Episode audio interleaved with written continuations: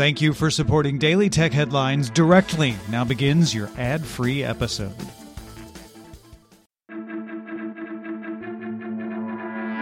These are the Daily Tech Headlines for Thursday, March 11th, 2021. I'm Rich Stroffolino. Twitter plans to open up creating its audio chat rooms Twitter Spaces to all users in April. As of last week, all iOS and Android users can join existing Twitter Spaces. The Australian Competition and Consumer Commission published a paper that called for submissions on how existing browser and search engine defaults impact consumer choice and competition.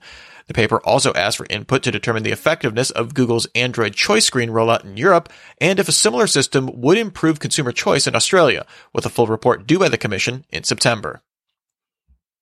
A bipartisan group in Congress have reintroduced the Journalism Competition and Preservation Act in both the House and Senate. The bill, first introduced in 2019, creates an exemption from antitrust laws so that news organizations could collectively negotiate with online content distributors for four years from the passage of the bill as law. Multiple data centers of the Strasbourg, France-based cloud computing company OVH, the largest hosting provider in Europe and third largest in the world, have been destroyed by fire. Those affected include the cyber threat intelligence company Bad Packets, provider of free chess server Lichess.org, video game maker Rust, cryptocurrency exchange Deribit's blog and doc site, telecom company AFRIX, encryption utility Veracrypt, news outlet EE News Europe, among many others. Nikkei Asia sources say Apple is cutting its planned production of the iPhone 12 mini for the first half of the year by up to 70%, as well as orders for all iPhones by around 20%. Apple is now reportedly planning production of 230 million iPhones for 2021, an increase of more than 11% from last year. When Russia's communication regulator Roskomnadzor slowed down internet access to Twitter, internet users noticed that a number of other sites were either slowed down or inaccessible. Analysts at the network monitoring company Kentik believe that when the regulator blocked Twitter's link shortening t.co site, it accidentally impacted any site with the characters t.co, although this doesn't explain all of the impacted sites. Documents obtained by Bloomberg show that Apple denied the social network Parler's request to have its app reinstated on the App Store on February 25th.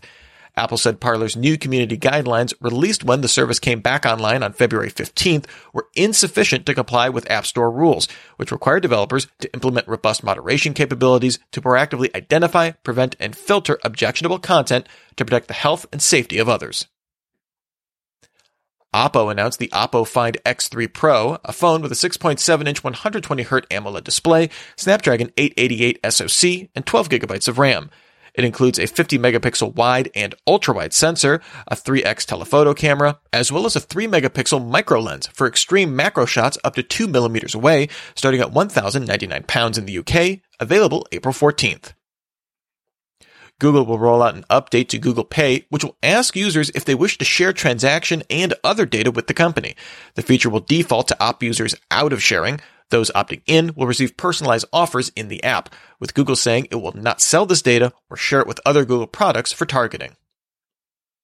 Amazon opened its 11th Amazon Fresh grocery store after launching the chain with an LA store in August.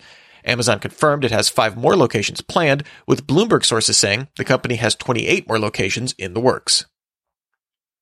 A new note from analyst Ming Chi Kuo says the next generation iPhone will feature larger batteries thanks to space saving internal improvements and will be slightly heavier than the iPhone 12 lineup as a result. Space savings is believed to have come from integrating the SIM card slot with the main board and reducing the front optical module's thickness. Facebook launched a very small test letting users place sticker ads in Facebook Stories content, with users receiving a share of revenue generated. The company is also expanding in-stream ads to shorter one-minute length videos, is spending $7 million to promote its Stars tipping feature, and expanding its paid live events and fan subscriptions to more countries. Twitter confirmed it's running a small test on its mobile apps to give people an accurate preview of how images will appear in their feeds, which is currently done algorithmically.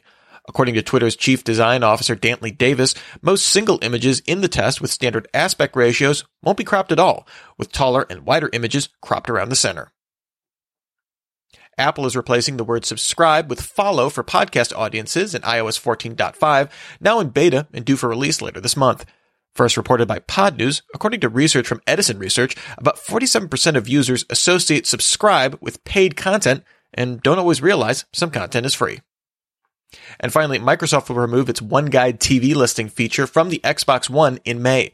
Xbox One users will still be able to use the HDMI pass-through feature on the console to watch connected devices, as well as a TV tuner. Remember, for more discussion of the tech news of the day, subscribe or follow Daily Tech News Show at dailytechnewsshow.com. And remember to rate and review Daily Tech headlines wherever you get your podcasts. Thanks for listening. We'll talk to you next time.